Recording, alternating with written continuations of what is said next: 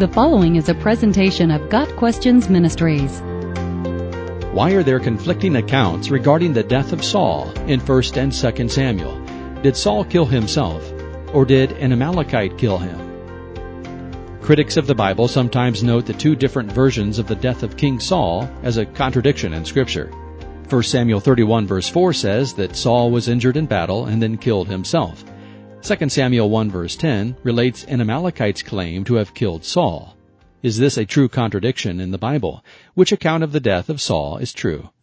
The clear answer is that Saul killed himself and that the Amalekite's story was a fabrication.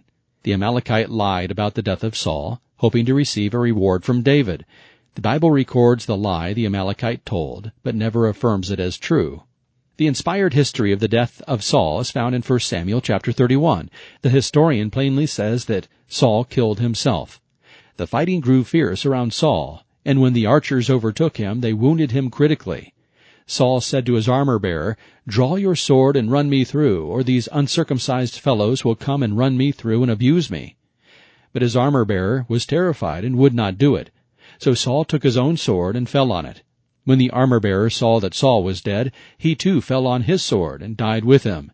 So Saul and his three sons and his armor-bearer and all his men died together that same day. 1 Samuel 31 verses 3 through 6. The verses following this account mention several witnesses to the event. 2 Samuel 21 verse 12 identifies the Philistines as responsible for the death of Saul. The Philistines struck Saul down on Gilboa. Saul and his army were doing battle with the Philistines at the time, and it was during that conflict that Saul took his own life. His suicide was prompted by his being mortally wounded by the Philistines and his fear of capture, torture, and shame at his enemies' hands. 2 Samuel chapter 1 relates the story of the Amalekite who came to David. The biblical record describes him as a man from Saul's camp with his clothes torn and dust on his head. 2 Samuel 1 verse 2. When he came to David, he fell to the ground to honor the presumptive king. He then told his lie about the death of Saul. I happened to be on Mount Gilboa, and there was Saul, leaning on his spear, with the chariots and their drivers in hot pursuit. When he turned around and saw me, he called out to me, and I said, What can I do? Then he said to me, Stand here by me and kill me. I'm in the throes of death, but I'm still alive. So I stood beside him and killed him, because I knew that after he had fallen, he could not survive. And I took the crown that was on his head, and the band on his arm, and have brought them here to my Lord. Verses 6 through 10. The Amalekite story conflicts with the biblical historian's account of the death of Saul, and is therefore a lie. Probably the truth of the matter is that the Amalekite was a treasure hunter, a battlefield opportunist, who followed armies in conflict in hopes of gathering booty from the fallen soldiers. The Amalekite likely witnessed the death of Saul, and heard Saul's plea for his armor bearer to kill him before committing suicide. After Saul was dead, the Amalekite plundered the body, but then realized he might be able to gain an even greater prize from David, who stood to benefit most from the death of Saul. So the Amalekite fabricated his story about killing Saul at Saul's request, showing Saul's crown and armband as proof of his story, and sat back, expecting David to grant him a large reward. The Amalekite had miscalculated, however. King Saul had indeed been David's enemy, but David was by no means happy at the death of Saul. In fact, David had previous opportunities to kill Saul himself, but he had refrained out of the fear of God, since Saul was God's anointed. Instead of the bonanza he was anticipating, the Amalekite received judgment.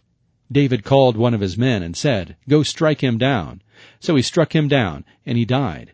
For David had said to him, Your blood be on your own head. Your own mouth testified against you when you said, I killed the Lord's anointed. 2 Samuel 1 verses 15 and 16. The Amalekite's lie about the death of Saul brought about his own death. Putting all the events concerning the death of Saul in the correct order.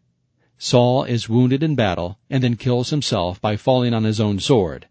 An Amalekite comes across Saul's dead body and takes his crown and armlet. The next day the Philistines find Saul's body, behead him, strip him of his armor, send the report, and fasten his body to the wall of Bethshan. Men of Jabesh Gilead travel overnight and take Saul's body and those of his sons and burn them at Jabesh. The men of Jabesh Gilead bury Saul's bones under a tamarisk tree at Jabesh, and the men of that city fast for seven days. The Amalekite arrives at David's camp on the third day with the crown and armlet, reporting his fictional story. David and his men fast and mourn until evening. David has the Amalekite executed. David becomes king and honors the brave men who buried Saul's body. Got Questions Ministry seeks to glorify the Lord Jesus Christ by providing biblical answers to today's questions.